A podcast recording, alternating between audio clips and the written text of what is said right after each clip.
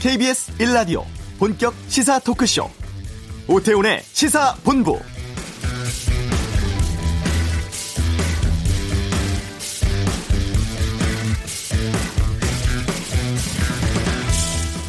국회발 패스트트랙 여진이 계속되고 있습니다. 여야 대치가 국회를 넘어서 이제 청와대 청원 게시판으로 옮겨 붙었죠. 자유한국당 해산 청원이 167만 명을 넘어 역대 최다 기록 경신 중이고 더불어민주당 해산 청원도 27만 명을 넘었습니다.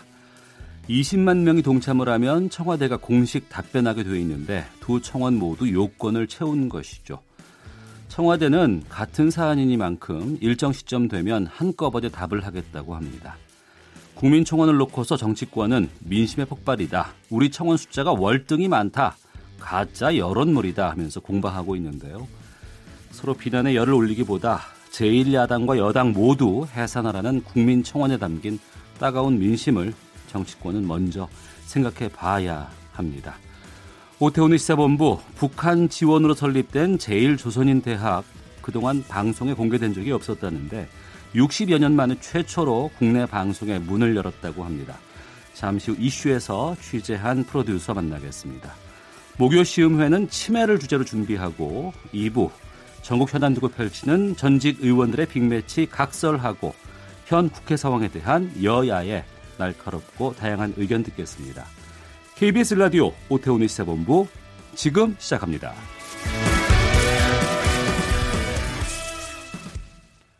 네, 이 시각 가장 핫하고 중요한 뉴스를 정리합니다. 방금 뉴스 KBS 보도본부 박찬영 기자와 함께합니다. 어서 오세요. 네, 안녕하세요. 오늘 첫 소식은 어떤 겁니까? 윤석열 살해협박 발언한 유튜버에 대한 검찰의 수사 착수 소식 전하겠는데요.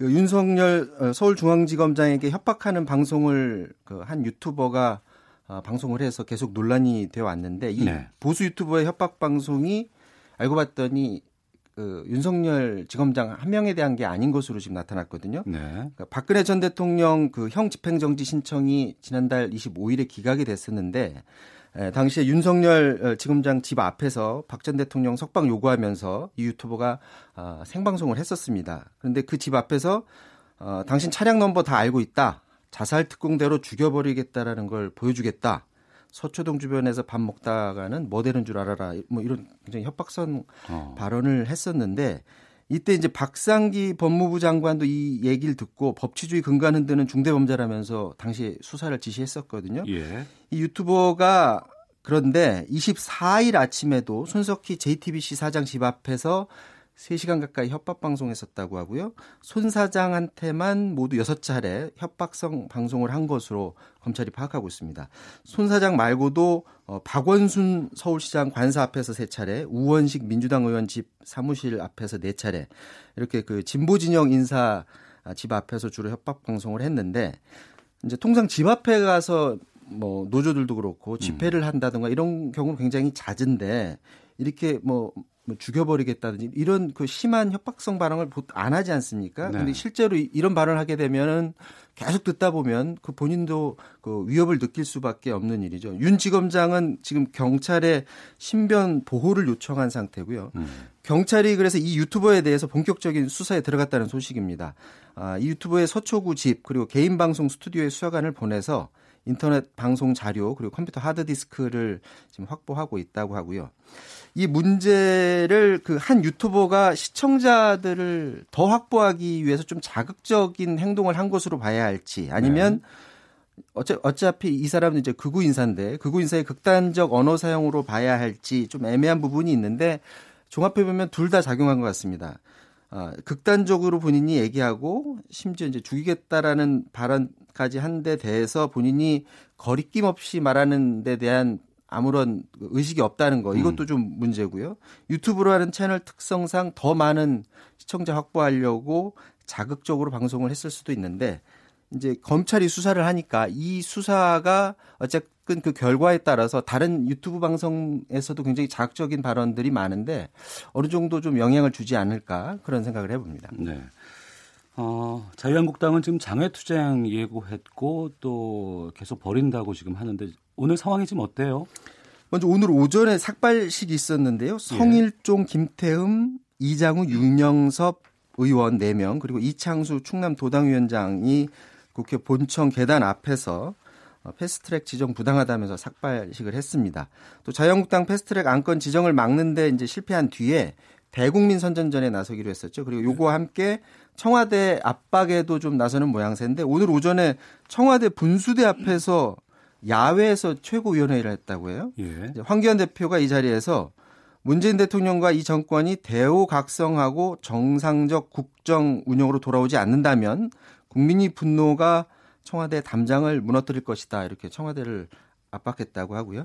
나경원 원내대표도 대통령을 압박하는 발언을 한 뒤에 자신들에 대한 고발을 취하해달라는 뜻의 발언을 했습니다. 그러니까 고발과 협박을 멈춰야 한다면서 보좌진과 당직자까지도 고발장으로 위협하고 있는데 정치 탄압이라는 거죠.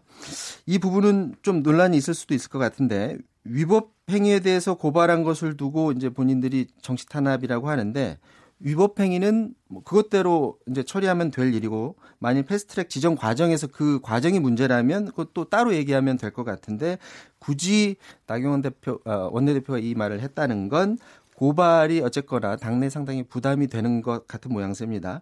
한국당은 오늘 서울역을 시작으로 해서 대전, 대구, 부산 오가면서 장외 규탄 대회 이어간다는 계획입니다. 네. 이런 상황에 대해서 민주당은 지금 어떤 입장입니까? 민주당 홍영표 원내대표가 이렇게 얘기했어요.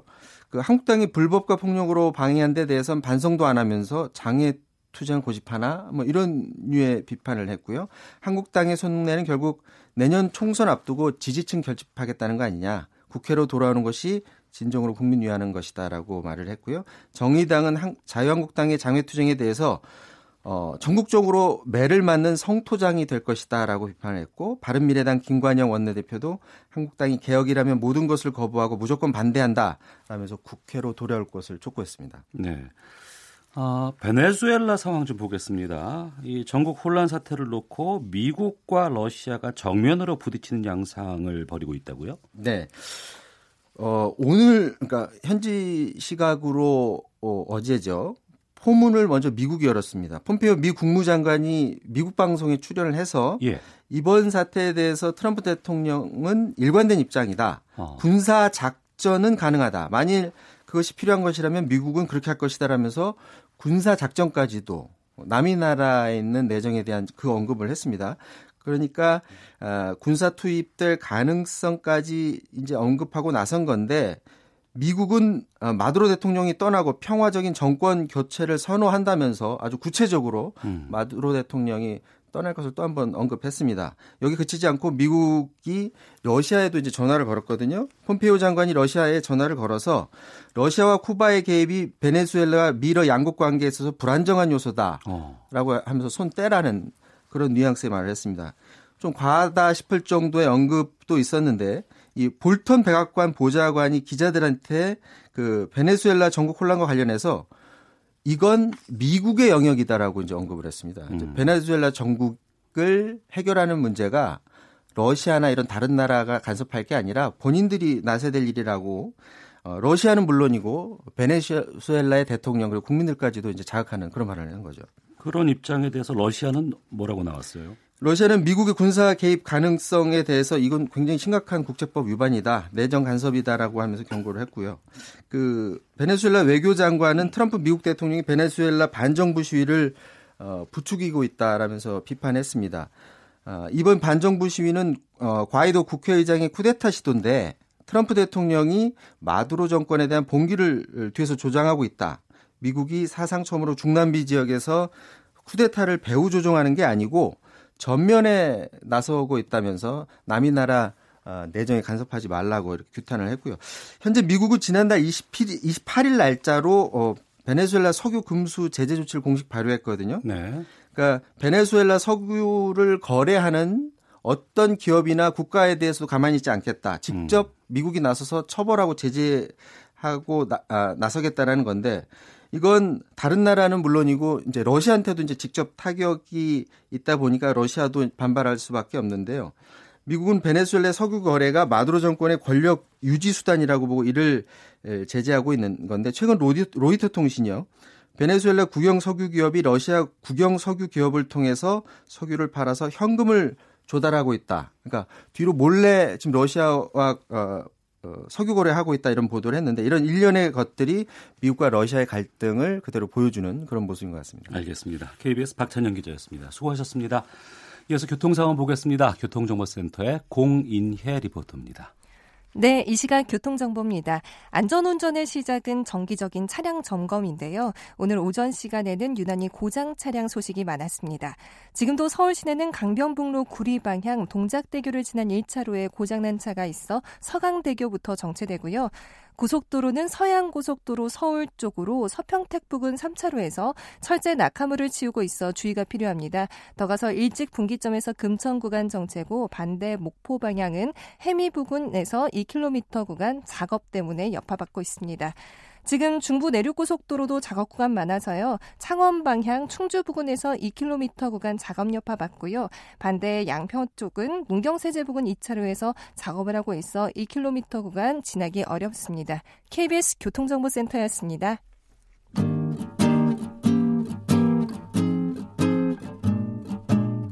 KBS 1라디오 오태훈의 시사본부. 여러분의 참여로 더욱 풍성해집니다.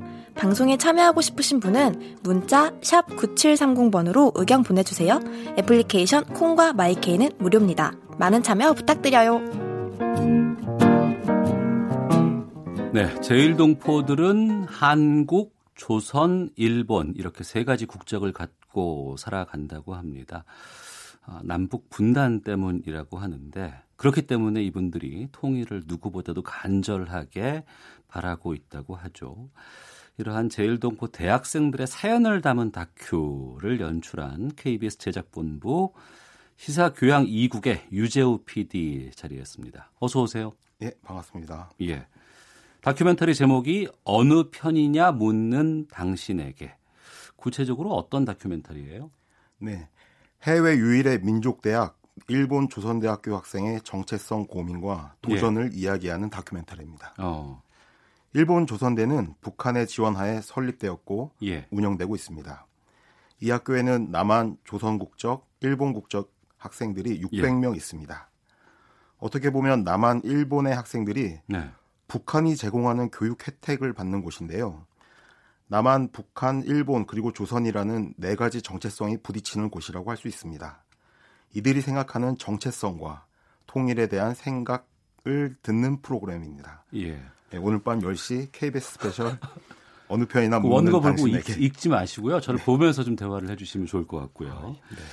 이 조선대학교라고 해서 광주에 조선대학교가 있어요. 네네. 저는 그 대학인 줄 알았는데 일본에도 조선대학교라는 그 명칭의 학교가 따로 있나 봐요. 네, 뭐 광주 조선대 아니냐고 묻는 분들이 많았습니다. 네. 근데 이제 이 대학은 일본에 있고요. 도쿄에서 1시간 정도 떨어져 있습니다. 이제 그 학교의 역사에 대해서 말씀드리면 이제 일제가 패망하고 일본에 남을 수밖에 없었던 조선인들이 자녀들에게 우리 말과 글을 가르치려고 학교를 세웠습니다. 네. 그리고 그 중에서도 대학을 세우고 싶어 했는데 북한에서 돈을 지원하고 또 동포들이 직접 공사에 참여해서 제1동포를 위한 대학을 만들게 됩니다. 그래서 1956년 한민족 유일의 해외 민족 대학이 생긴 건데요. 현재 일본 전역에서 약 600명의 학생들이 기숙사 생활을 하면서 공부를 하고 있습니다.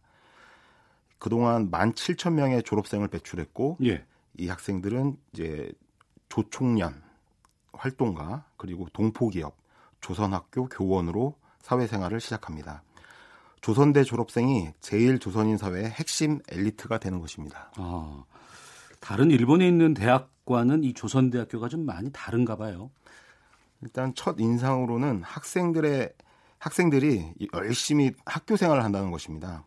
아침 7시에 일어나서 대학생들이? 네네. 조회를 하기도 하고 뭐 청소도 하고 그리고 새벽 2시까지 뭐 스터디를 합니다. 그리고 뭐 공부와 마찬가지로 이제 소조, 뭐 우리로 말하면 클럽 활동인데요. 이런 클럽 활동에도 몰두를 하고, 그러니까 이제 기숙사 생활을 하다 보니까 아무래도 다른 딴짓 안 하고 오로지 이것만 하기 때문에 아주 진짜 치열하게 공부를 하는 학생들이라고 볼 수 있습니다. 인상적인 학과가 법률학과였는데 아, 1999년 이후 이 법학과 출신 응시생 중에 절반가량이 일본 사법고시를 붙었습니다. 이제 학교 입장에서는 우리말을 하는 변호사를 배출해서 네. 동포의 권익을 지키고 일본의 차별적 조치에 맞서겠다 이런 목표로 사법고시를 적극적으로 지원하고 있습니다. 이제 소조라고 부르는 클럽 활동도 인상적인데요. 뭐 이제 기숙사 생활하면서 오로지 이제 소조 활동과 공부만 하다 보니까 상당히 수준이 높습니다. 네. 예를 들어서 이제 럭비가 이 학교에 이제 럭비 부가 있는데 예. 이 팀원이 30명밖에 안 되지만 네. 100명이 넘는 일본 대학 팀 가운데서도 이제 그 40개 정도 이루어진 리그에서 16위를 차지하고 있습니다. 네. 그 이 조선대학교가 북한의 지원으로 세워진 학교라고 말씀하셨고 좀 약간의 좀 특수성 때문에 그동안은 그 국내 방송에는 전혀 공개를 하지 않았다고 얘기를 들었어요. 섭외가 상당히 좀 힘들었을 것 같은데 어떻게 섭외가 된 거예요? 예, 작년 9월에 제가 KBS 스페셜을 제작하면서 조선대학교 교수님을 인터뷰를 한 적이 있습니다. 예. 여우와 두루미라는 프로그램이었는데요. 이때 이 교수님이 좀 저를 잘 봐주셔서 학교 측에다가 이야기를 해주고 그다음에 제가 일본에 가서 3일 동안 네. 이제 학교를 설득을 했습니다. 이제 기획안을 써갖고 가서 협의를 하고 뭐 이견이 생기면 다시 호텔로 와서 다시 수정을 하고 이렇게 3일을 보내가지고 결국 학교의 허락을 받아냈습니다. 예, 일본에 있는 제1조선인 학교입니다. 조선대학교 취재에서 다큐멘터리 제작한 유재우 PD와 함께 취재 뒷얘기 듣고 있는데 이 조선대학교 학생들의 국적 여기에 좀 많이 초점이 있다고 들었어요. 이 방송이 대체로 어느 쪽이에요? 아, 국적은 비율로 따지면 네. 4대 2. 그러니까 남한, 조선, 그다음에 일본입니다. 예. 하지만 이들 국적과 상관없이 이들은 모두 마음으로는 북한을 조국이라고 이제 말하고 있습니다. 학생들은 중학교 시기부터 거의 매년 북한으로 수학여행을 가서 우리말과 글, 그리고 뭐 민속 악기, 북한이 처한 정세 이런 것들을 배웁니다. 일본에서 차별받는 소수로 살아온 학생들에게 우리말을 쓰는 북녘 동포가 보여주는 따뜻한 환대는 큰 힘이 될 수밖에 없습니다. 또 북한이 조선대를 정신적, 물질적으로 지원하기 때문에 네, 지금도? 예. 북한 덕분에 조선인으로서 일본에서 당당하게 살 수 있었다라고 생각하기 때문에 이들은 북한을 조국이라고 부르는 것 같습니다. 그래요? 질문하신 부분에 대해서 제가 설명드리기도 했지만 직접 조선대학교 학생의 목소리로 그 답을 들어보면 좋을 것 같은데요. 예. 앞서 조선대학교의 인상적인 학과가 법률학과라고 말씀드렸는데 조선대 법률학과 4학년에 재학 중인 리성래 학생의 목소리를 들어보겠습니다. 저는 조선대학교 정치경제학부 법률학과 4학년 리성래입니다. 그쪽은 한국이고 고향은 경상북도입니다. 제일 동포들의 권리를 지키는 그러한 변호사로 되기 위해서 공부를 하고 있습니다. 자기는 누구인가? 나는 조선 사람인가? 일본 사람인지? 아니면 한국 사람인지? 아니면 공화국 사람인지? 자기가 조선 사람으로 이 땅 일본에서도 군자 자부심을 가지고 살아올 수 있었던 것은 역시 우리 학교가 있었기 때문에 오늘날까지 계속 물질적 그리고 정신적인 안받침을 해주고 있는 나라가 어디인가? 아, 조선민주주의면 공화국이다. 북한 쪽에 상당히 좀 호감을 갖고 있는 듯한 얘기를 하는데 그러면 이 대한민국 남한에 대해서는 이 학생들이 뭐 어떻게 생각을 하고 있어요? 조선대학교 학생들은 남한에 관심이 아주 많고 호감을 갖고 있습니다. 네. 이제 주인공 학생들은 뭐 슈퍼맨이 돌아왔다라든지 이런 한국 예능 프로그램도 자주 보고요. 예. 남학생들은 뭐 트와이스 가수 사진도 책상에 붙여놓고 있습니다. 또 매일 아침 학생들이 한국 신문을 읽고 스터디를 하기 때문에 네. 한국 사정에도 아주 밝습니다. 뭐 얼마 전에는 고려대학교에서 이 학교에 와서 학생 교류도 하고 럭비 네. 시합도 하고 그랬습니다. 근데 북한에 비해서 상대적으로 한국이 그 기민 정책을 펼쳤다고 해서 이 학생들이 한국에 대해서 좀 섭섭한 마음을 갖고 있는 것은 사실입니다. 네. 다큐멘터리 제목이 어느 편이냐 묻는 당신에게라고 정했거든요. 왜 이렇게 제목을 정했어요? 조선대학생들이 이제 북한을 조국이라 부르고 친근감을 표시할 때 저도 모르게 이제 남한이 좀 높게 평가받을 부분에 대해서 자꾸 묻게 되더라고요. 예를 들어서 이제 수학여행 다녀온 학생들이 뭐 평양 시민들이 술 잘 먹고 흥이 많더라 그러면 아 남한도 못지않다. 뭐 남한도 노래방 있고 술 잘 먹는다. 뭐 이렇게 얘기하고 남한의 민주화나 경제력에 대해서 이제 인정받고 싶어서 계속 말을 걸었습니다. 아무래도 저도 이제 뿌리 깊은 남북 대결 논리를 넘기가 쉽지 않았습니다. 그런데 이제 그들이 왜 북한의 정체성을 갖는지 이야기보다 이제 한국 국적 학생들에게 북한을 왜 조국으로 부르느냐, 너희들의 생활과 자본주의적 생활과 좀 불일치 않느냐 계속 따지고 물었던 것 같습니다. 네. 그런데 취재를 하면서 나중에 중요하다고 느낀 점은 일본에서 차별받아온 그들의 민족 중심의 사고와 반공 교육을 받고 살아온 저의 생각이 이제 시작점부터 다르다는 것입니다. 네. 이들은 이제 조선대학생들이 일본 속에 이제 차별받는 소수자로서 민족을 지켜야겠다는 생각이 강하다는 점. 네. 그래서 통일된 조국을 간절히 바란다는 점을 이해했습니다. 그래서 어느 편이냐 묻는 당신에게라는 제목은 저를 포함해서 프로그램을 보는 내내 이제 이 학생들을 어느 편에 둘 것인가 네. 신경을 곤두세울 시청자에게 묻는 질문이기도 합니다. 제작하면서 어려웠던 점을 꼽으신다면? 일단 이들을 만나기 전에 통일부에다가 신고를 해야 됩니다. 네. 북한 주민 접촉 사전 신고라고 하는데 조선 국적의 제1동포를 이제 북한 주민으로 지금까지 간주를 하는 것이죠.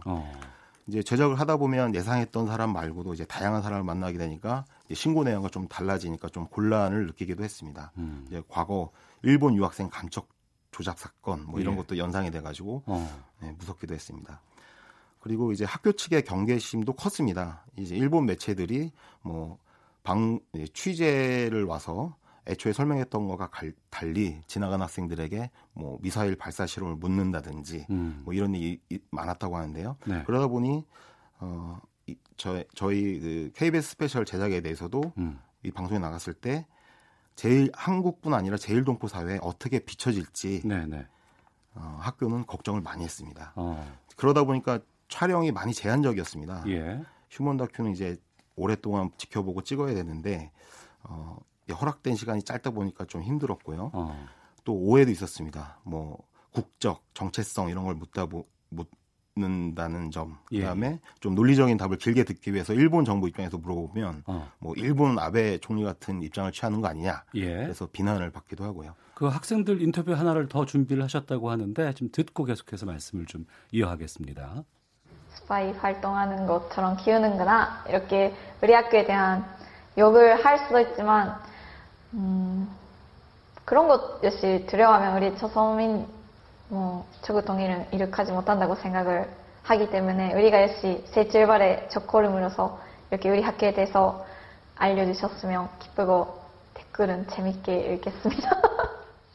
네, 청취자 9100님 제1동포 모두 국적 관계없이 우리 민족입니다. 코끝이 찡합니다. 별밤님은 성장하면서 받은 혜택은 그 사람의 신념을 형성하는데 큰 영향을 미칩니다. 조선대 학생들도 북한의 지원으로 공부했으니 북한을 친밀하게 생각하는 것 같네요. 우리나라도 지원해야 하지 않을까요? 라는 의견도 보내주셨는데 취재 과정에서 느낀 점이라든가 또 하고 싶은 말 있으시면 하시죠. 예, 우리가 이제 통일을 말하더라도 북녘 동포와 민족 동질감을 어떻게 회복할까 걱정이 큰 것이 사실입니다. 이때 주목할 것이 일본 동포들이라고 생각을 합니다. 일본 조선대 젊은이들이 그들의 정체성과 말이 낯설더라도 이들은 자본주의 사회에서 살고 평양과 서울을 오가면서 양쪽의 호감을 느끼고 있습니다. 우리가 이들을 끌어안지 못한다면 어떻게 진짜 북한에 살고 있는 주민들과 통일을 이룰 수 있을까? 젊은 이런 일본 동포들에게 이해를 하고 이들을 이해하고 응원을 하는 것이 먼저라고 생각이 되었습니다. 그러기 위해서는 남북 어느 편인가 따져 묻는 오래된 마음을 좀 돌아봐야 된다고 생각했습니다. 네. 이 방송이 언제 나가요? 오늘 밤 10시 1TV에서 나갑니다. KBS 스페셜입니다. 오늘 밤 10시에? 알겠습니다. 자, KBS 스페셜 어느 편이냐 묻는 당신에게 많이 시청해 주시고요. 자, 어렵게 다큐멘터리 연출을 하고 돌아온 유재우 프로듀서와 함께 말씀 나눴습니다. 오늘 말씀 고맙습니다. 네, 감사합니다. 헤드라인 뉴스입니다. 박근혜 전 대통령의 형 집행정지를 요구하며 윤석열 서울중앙지검장의 집 앞에서 협박성 방송을 한 유튜버에 대해 검찰이 압수수색을 실시했습니다. 서울 강남클럽 버닝썬의 자금 횡령을 수사하고 있는 경찰이 가수 승리를 피의자 신분으로 소환해 조사하고 있습니다. 승리가 횡령 혐의로 경찰 조사를 받는 건 이번이 처음입니다. 김학의 전 법무부 차관 관련 의혹의 핵심 인물인 건설업자 윤중천 씨가 검찰 수사단에 재소환됐습니다. 수사단은 이번 주 내로 윤 씨에 대한 조사를 마칠 예정이며 이후 구속영장 재청구 여부를 결정할 방침인 것으로 전해졌습니다. 마이크 폼페이오 미국 국무부 장관은 현재 시각 폭스뉴스와의 인터뷰에서 북한 비핵화에는 단지 한 가지 진정한 접근법만 있으며 그 접근법은 비핵화하는 것이고 위협을 없애기 시작하는 것이라고 말했습니다. 올해 하반기부터 저축은행, 신협, 새마을금고 등 제2금융권에서도 계좌이동 서비스가 도입된다고 오늘 금융위원회가 밝혔습니다. 지금까지 헤드라인 뉴스 정한나였습니다.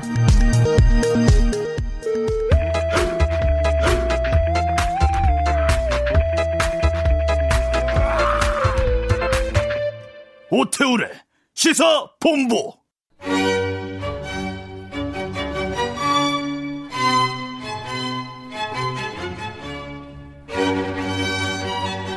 네, 시사로 묻고 음악으로 답하는 코너 목요시음회 음악평론가 김경진 씨 만나보겠습니다. 안녕하십니까?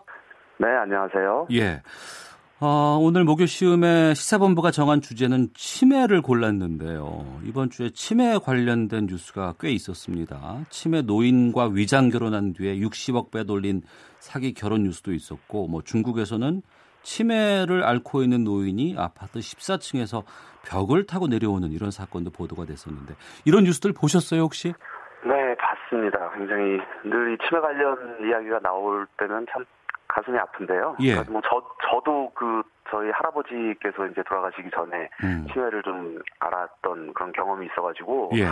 그 본인 당사자는 물론이겠지만 그 가족들이 어떤 고통을 겪고 있는지를 참 잘 알고 있습니다. 그래서 이런 뉴스를 볼 때마다 참 안타까운데, 다행히 이제 뭐 나라에서 이제 치매 국가 책임제, 네. 뭐 이런 제도를 이제 확대 운영하기로 했다. 뭐 이런 소식이 들려서 다행스럽다는 생각이 듭니다. 네, 음악계에서도 치매 관련해서 조수미 씨가 관련된 소식이 좀 있었어요. 네, 최근에 그 소프라노 조수미 씨가 그 치매를 앓고 있는 어머니를 위해서 앨범을 발표를 하고 또 이제 공연을 한다, 이런 이제 소식을 들었는데요. 앨범 제목이 마더죠, 어머니. 그래서 뭐 머더 디어라는 뭐 폴란드 민요를 비롯해서 여러 그 어머니가 좋아하셨다는 그런 그 음악들을 아주 멋지게 담아내서 지금 그 화제가 되고 있습니다. 네, 저희가 조수미 씨 앨범을 좀 오늘 소개를 해드리려고 했었는데 지금 심의 중에 있다고 해요. 그래서 네, 방송에서 네. 바로 저희가 들려드리지 못하는 상황이라. 네. 그러면 그 김경진 음악평론가가 선곡을 한 치매와 관련된 노래는 어떤 곡인지 먼저부터 좀 듣겠습니다. 네, 먼저 그 미국의 컨트리 가수예요. 캐시 마테아라는 여성 가수인데, 네. 1989년에 30년이 되네요 벌써. Where Have You Been이라는 노래를 발표해서 당시에 사랑을 받았던 적이 있습니다. 이 노래가 살짝 좀 재밌는 내용을 가지고 있는데, 네. 이 두 연인의 이제 이야기예요. 근데 그 3절까지 있는데 첫 소절에서는 처음 이 여자 주인공이 연인을 만나고, 당신 그동안 어디 있었던 거야? 왜 이제야 나타났어? 이제 이런 이야기를 합니다. 그리고 이제 결혼해서 살면서 두 번째 그 절에서는 남편이 이제 늦게 들어온 거죠. 예. 어디 갔었어? 이런 이야기를 하고, 마지막 절에서는 이제 살짝 가슴이 아프죠. 이제 치매, 그러니까 기억이 이제 점점 사라져가는 여자가 그 침대 옆에 서 있는 남편을 보고 어디 갔다 이제 왔냐, 이제 이런 이야기를 하는 그 내용이 담겨 있는데, 예. 굉장히 그 단단하고 그 아름다운 선율과 함께 가슴을 뭉클하게 하는 그런 음악이라고 할 수 있습니다. 네, 캐시 마테아의 웰브빈이란 노래인데요. 이 노래 짧고 듣고 와서 계속해서 좀 말씀 나누도록 하겠습니다. 청취자께서도 치매 관련해서 에피소드나 의견 있으시면 참여해 주시고요. 샵 9730, 짧은 문자 50원, 긴 문자 100원, 콩은 무료입니다. When fell in love, she touched his face and shook her head. In disbelief, she sighed and said, "In many dreams I've held you near. Now at last you're really here. Where have you been? Looked for you forever and a day. Where have you been? I'm just not myself when you're away." He asked her for her hand for life, and she became a salesman's wife. He was home each night by 8, but one stormy evening he was late. Her frightened tears fell to the floor until his key turned in the door. Where have you been? I've looked for you forever. A day. Where have you been? 네, 캐시 마테아의 Where Have You Been이란 노래 듣고 왔습니다. 목요 시음회 오늘 치매와 관련된 주제로 말씀 나누고 있는데요. 이 곡이 90년에 그래미 시상식에서 최우수 컨트리 음악상 수상한 곡이기도 하네요. 네. 자, 다음 노래는 어떤 곡을 준비하셨는지요? 네, 다음은 에드 시런. 에드 시런은 지금 그 21세기 팝 음악을 이야기하면서 빼놓을 수 없는 정말 탁월한 그 영국 출신의 싱어송라이터죠. 뭐 1억 5천만 장 음반 판매고를 기록하고 있고, 지금 팝씬에서 가장 인기 있는 뮤지션이라고 보면 될 것 같은데, 이 에드 시런이 그 할아버지가 계셨대요. 근데 그 어린 시절부터, 그러니까 이 에드 시런의 할아버지가 거의 한 20년 이상을 이제 치매를 앓다가 돌아가셨는데, 네. 지난 2014년에 이제 시런이 자신의 앨범에서 할아버지, 치매를 앓았던 그 할아버지를 그리워하면서 쓴 곡이 있습니다. A Fire Love라는, 그러니까 좀 격렬한 사랑, 뭐 이런 의미가 되겠죠. 네. 그래서 그 이 곡을 작곡을 완성한 그날 할아버지가 이제 돌아가셨다는 거예요. 그래서 굉장히 이제 그 가슴 아픈 추억, 그 사연을 가지고 있는 그런 노래라고 할 수 있는데, 2014년 그 그래미 시상식에서 할아버지가 가지고 있던 그 넥타이를 메고 나와서, 네. 그를 이제 할아버지를 추모하는 모습을 또 보이기도 했습니다. 그 가사를 잠깐 소개를 하면은 이래요. "어제만 해도 모든 게 좋았어요. 그런데 악마가 당신의 기억을 앗아갔죠. 아버지가 말씀하셨어요. 아들아, 할아버지가 너를 못 알아보는 건 할아버지 잘못이 아니란다. 이런 슬픔을 겪는 게 너만이 아니야." 뭐 이런 이제 가사. 굉장히 좀 짠한 그런 내용을 담고 있는 잔잔한 곡입니다. 네. 에드 시런 얼마 전에 그 우리나라 내한 공연도 펼치지 않았습니까? 네, 그렇죠. 굉장히 성황리에 또 아주 멋진 그 공연을 펼치고 돌아갔습니다. 네. 자, 오늘 목요 시음에 치매와 관련된 노래 에드 시런의 A Fire Love 들으면서 목요 시음에 마무리하고 2부 각설하고로 돌아오겠습니다. 음악평론가 김경진 씨와 함께했습니다. 좋은 선곡 고맙습니다. 네, 고맙습니다.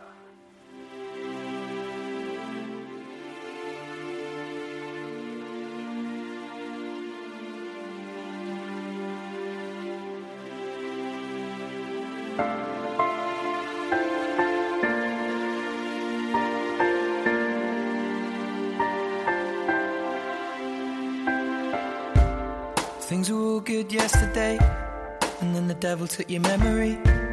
And if you fell to your death today, I hope that heaven is your resting place.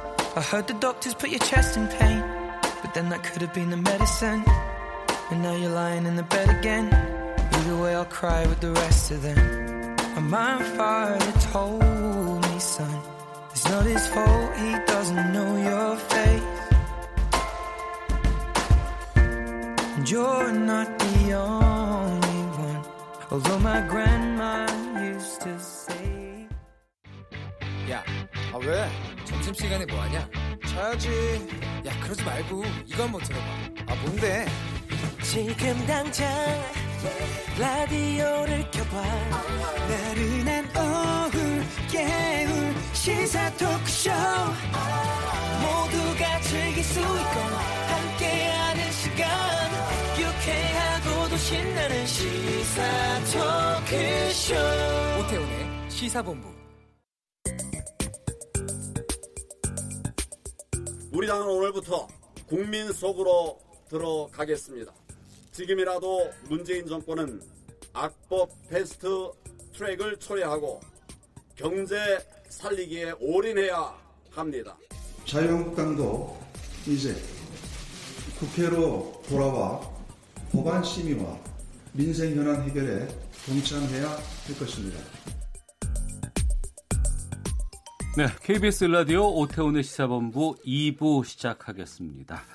촌철살인의 명쾌한 한마디부터 속 터지는 막말까지 한 주간의 말말말로 정치권 이슈를 정리해보는 각설하고 시간입니다. 각설하고 들으시다가 의견 있으시면 샵 9730번으로 여러분들의 의견, 여러 가지 상황들, 생각들 보내주시면 반영토록 하겠습니다. 짧은 문자 50원, 긴 문자 100원의 정보 이용료, 어플리케이션 콩은 무료입니다. 오늘도 더불어민주당의 최민희 전 의원, 자유한국당의 김용남 전 의원 두 분과 함께합니다. 두 분 어서 오세요. 네, 안녕하세요. 근데 왜 그렇게 그 문자를 독려하세요? 아니요, 전 독려할 적이 없고 원래 그냥 써 좀 내려. 아니, 의뢰의 이 시간 되면은 문자 소개를 알려드리도록 하고 있어요, 저희들이. 아, 네. 아, 예. 커피 쿠폰도 안 주시면. 아주 단호하던데요. 쿠폰 안 준다고. 아니, 그 시사 프로그램에서 이런 쿠폰 같은 걸로 이렇게 그 하는 게 물론 이제 청취자들 입장에서는 바라시고 그들 능히 그걸 해야 되겠습니다만 또 여러 가지 좀 어려움이 있다는 것 양해 말씀 부탁드리겠습니다. 자, 앞서도 들으셨습니다만 자유한국당 오늘 청와대 앞에서 현장 최고위원회를 열었습니다. 대여 공세 강화하는 그런 지금 모양새고 국회 안에 여전히 충돌 양상 보이고 있습니다. 마침 또 지난 목요일에 뵙고 나서 이후에 국회 상황이 참 다이나믹했고 드라마틱했어요. 어떻게 보셨는지 김영남 의원께서 먼저 말씀해 주시죠. 우선 그 대한민국의 상식이 무너졌습니다. 아, 뭐 민주당이 박정희 정부 그리고 전두환 정부를 군부 독재라고 많이 비난을 하잖아요. 그런데 네. 그 군부독재라고 비난을 받는 시절에도 선거법을 여당 마음대로 일방적으로, 더군다나 게임의 룰을 자신들에게 유리하게 이렇게 일방적으로 바꾼 적은 없거든요. 물론 네. 민주당은 본인들이 유리한 게 아니고 정의당이 유리한 룰이라서 본인들도 손해본다고 주장을 하겠습니다만 뭐 한국당에서 보기에는 뭐 초록이 동색이에요. 뭐 그놈이 그놈이기 때문에. 진영으로 보자면 한쪽이 유리한 건 틀림없는 사실이죠. 그래 놓고 오히려 민주당 범여권에서 지금 큰 소리를 친단 말이죠. 네. 참 볼썽사납고 상식이 무너지는 한 주였습니다. 그러니까 제가 동물국회라고 자꾸 그래서 동의하지 않지만 네. 그런 각 당은 어느 동물에 속하나를 생각해봤더니 네. 민주당은 소 같아요. 소? 소. 예. 그다음에 자유한국당은 하이에나 같아요. 정의당은 치타 같아요. 바른미래당은 토끼 같아요. 예. 꾀를 내서 이렇게 왔다 갔다 하는 그런 느낌이었습니다. 민주평화당은 몇 배세요? 있는지 없는지 잘 몰라서. 그거보다 저도 고민을 했는데 정확하게 어떤 동물에 비유해야 될지 제가 아직은 못 찾아서 다음 시간까지 찾을게요. 근데 저는 이번에는 다른 거 아닙니다. 검찰개혁에 자유한국당은 반대하는구나. 정치개혁에 자유한국당이 반대하는구나. 이런 느낌이었습니다. 네. 그럼 검찰과 친하신가? 솔직히 이런 의심도 혼자 해보았습니다. 그래서 이게 패스트트랙이 그리고 박근혜 전 대통령이 대표이던 시절에 패스트트랙을 만드신 거거든요. 이게 국회 선진화법이라고는 하지만 이게 몸싸움 방지법이에요. 이 몸싸움 방지법을 자유한국당의 전신인 새누리당이 만들어 놓고 가장 먼저 그 법을 깬 스스로 한 일을 스스로 부정하는 그런 모습을 보았고, 만약에 제1야당 무시, 야당 무시, 여당 일방 독주라고 했다면 그건 좀 국민들께서 끄덕끄덕 할 국민도 계셨을 텐데, 뭐 독재 운운하니까 그건 너무 뭔 말인지 모르는, 그래서 자유한국당이 조금 타겟이 불분명하지 않았나. 타겟이 선진화법을 막는 거냐, 아니면 문재인 대통령 흔들기냐, 아니면 다 해보려고 했느냐, 두 마리의 토끼를. 그러다 보니 좀 뭔가 이도저도 안 된 그런 느낌입니다. 오전에 그 자유한국당은 지금 강한 투쟁으로 지금 전개되고 있어요. 삭발식도 있었고 네 분의 국회의원이 삭발을 했고, 또 황교안 대표 주재로 청와대 앞에서 현장 최고위원회도 열었습니다. 그리고 대전, 대구, 부산과 같은 각 지역 돌면서 여론전에 나설 예정이라고 하는데, 앞으로 향후 대응은 어떻게 하실 입장이신지? 결국에는 사실은 의회주의가 무너졌기 때문에 제1야당으로서는, 그리고 사실상 유일한 야당인 자유한국당으로서는 국민들 곁으로 가서 호소하고 이 실정을 알려드리는 수밖에 없는 거죠. 그러니까 민주당 측에서는 이제 뭐 다 끝났으니까 들어와서 타협하고 이제 일하자, 뭐 이렇게 얘기를 하고 앞으로 이제 그 점에 대해서 야당이 국회를 보이콧한다는 취지로 비난을 하겠습니다만, 지금 민주당이 대화와 타협으로 문제를 풀자고 하는 거는 비유하자면 그런 거예요. 그러니까 인질의 몸에 시한폭탄을 걸어놓고 째깍째깍 시간을 가요. 이제 패스트트랙을 태워놨으니까 이제 시간 지나면 점점 민주당 쪽에 유리해지는데, 그 납치범이 시한폭탄 인질의 몸에 걸어놓고, 야 이제 우리 차분하게 대화로 몸값이나 얘기해보자, 평화적으로, 이렇게 하는 거하고 똑같은 거예요. 지금 방향이나 맞으면 모르겠어요. 방법은 틀리더라도. 근데 지역구 의원을 28석을 줄이고 사실상 권력자들에 의해서 임명되는 비례대표 국회의원 28석을 늘리는 게 정치 개혁인지 아니면 정치 개혁인지 국민들마다 의견이 틀리실 거고, 그리고 무소불위의 권력을 가진 대단히 정치 편향적인 그 수사기관을 하나 만들어 놓는 게, 이게 정권에 의해서 악용될 가능성이 너무 큰 위험한 칼이거든요. 공수처를 지금 말씀하시는 공수처법을 그런 취지에서 반대하는 건데, 민주당이 정말 내용에 있어서 자신이 있다면 그러면 지금 선거제도 개혁, 비례대표 늘리는 거, 그리고 한국당 안처럼 비례대표 없애고 의원 정수를 10% 줄이는 거를 정치 분야의 대표 공약으로 내걸고 내년 총선에서 한번 국민의 심판을 받아보자 이거죠. 그걸 어떻게 일방적으로 룰을 그냥 자기네들 마음대로 바꿔요. 그 말이 됩니까? 우선 의회주의 안 무너졌고요. 저는 이번에 여야 사당이 굉장히 어려운 공수처법, 검경수사권 조정, 그다음에 선거구제 개편과 관련한 안을 여야 사당이 합의해내는 걸 보면서 국회가 처음으로 일을 잘하는구나, 이런 느낌을 가졌고요. 저와 같은 느낌을 가진 국민들이 많으셔서 패스트트랙에 찬성하는 여론조사가 50%가 훨씬 넘습니다. 그리고 공수처에 찬성하는 숫자는 거의 7, 80%였습니다. 그건 계속 유지되고 있어요. 그다음에 지금 말씀하신 것 중에 공수처가 또다시 이제 야당을 탄압하는 그런 도구가 될 수도 있다, 그런 우려는 있다고 저도 생각합니다. 그런데 영원히 자유한국당이 야당할 거 아니잖아요. 그러면 여당도 똑같이 두려운 법안이겠네요. 야당이 될 수 있으니까. 그렇습니다. 그래서 위험한 거예요. 그래서 중요한 것은, 저는 공수처장 뽑을 때 이번에 합의한 안 보면 5분의 4 절대의결 정족수 이상을 적용했잖아요. 그런데 2명을 국회의장이 뽑아서 대통령께 추천하는데 아예 그걸 1명으로 했으면 좋겠습니다. 그러면 국회가 뽑는 게 되거든요. 그러면 지금 걱정하는 건 좀 해소될 것 같고, 어쨌든 검찰개혁의 방법이 지금같이 나온 게 2가지밖에 없잖아요. 검찰개혁이 하나는 공수처, 다른 하나는 검경수사권 조정밖에 없는데, 만약에 이거 외에 다른 방법이 있다면 저는 언제든지 사회가 논의해야 될 것 같아요.